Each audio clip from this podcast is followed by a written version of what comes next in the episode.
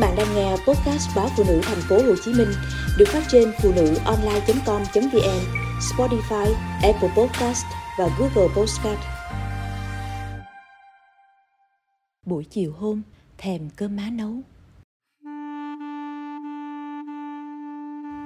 Chiều tan ca, ngồi ở một quán góc liêu siêu gió, nhìn buổi hôm trời cơi lửa lên từng dòng xe hối hả, chợt sôi bụng, thèm cơm má nấu thất thần lòng dạ hồi còn ở dưới quê, cứ mỗi bận tà dương ngượng ửng như vậy là biết bữa cơm chiều má đang đợi.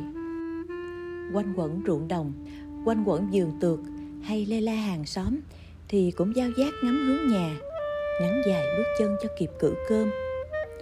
Má hay dặn, đi đâu làm gì thì cả nhà cũng phải có bữa cơm chiều mà ngồi với nhau. Ăn ít hay nhiều cũng đâu quan trọng quan trọng là thấy nhau sau một ngày quăng quật ngoài kia kể nhau nghe mấy chuyện tủng mũng dụng dặt lệ thường. Nhiều khi tào lao, nhiều khi nghe hoài, nhưng nó là cái cớ để hiểu nhau hơn. Má luôn giữ nếp cơm chiều như vậy, trừ khi ai đó trong nhà phải đi xa, không về được. Mâm cơm thiếu một cái chén, một đôi đũa, dư một cái ghế.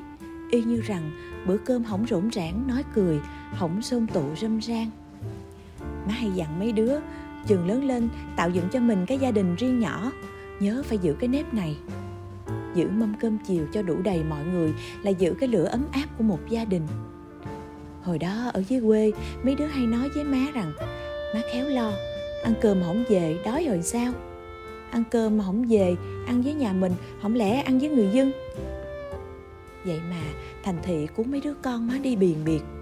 Thi thoảng má điện thoại lên, nghe đứa này nói chục ngày rồi không gặp đứa kia nghe con chị bảo nhắn tin hỏi thằng em rảnh không?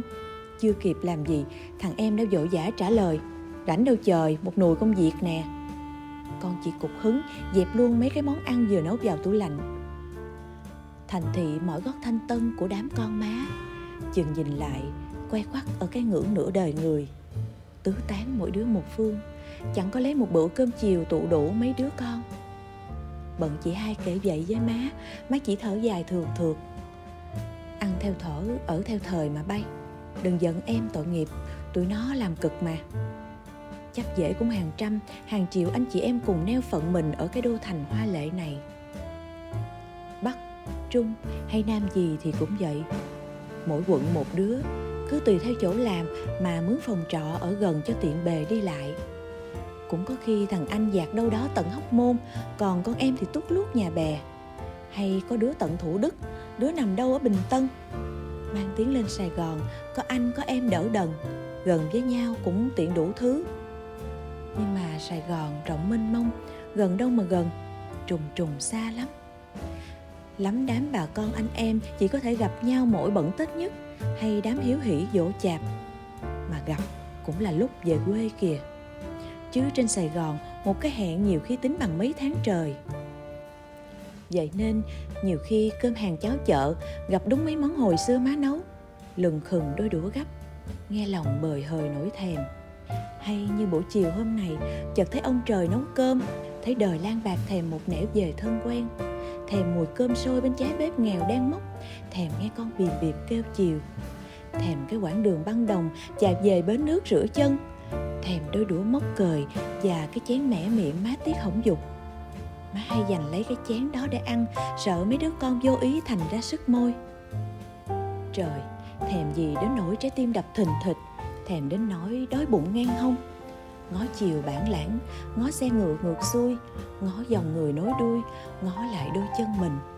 20 năm, chừng như một cái chớp mắt, ngoảnh lại nhìn sài gòn của chuỗi ngày lan bạc. Không có cơm má, hèn chi, đâu lớn nổi làm người nay ai biểu ông trời nấu cơm, làm mấy đứa con xa quê lạc nẻo thị thành, không dưng lặng ngắt. Ngồi nghe mênh mông thời gian gõ đều lên ưu tư. Chiều nay nhớ cơm má, thành thử ra cũng nhớ luôn mây nay đã trắng màu sương mai. Mây trắng thì mây sẽ bay trời, nghĩ vậy mà không dưng thắt thẻo con tim. Rồi còn bao nhiêu lần ông trời nấu cơm dậy nữa, để mấy đứa con xa quê chết chất trong thèm thuồng thèm cơm má thì lại thương má. Đâu còn bao nhiêu năm nữa đâu mây trắng cũng bay về trời mà thôi.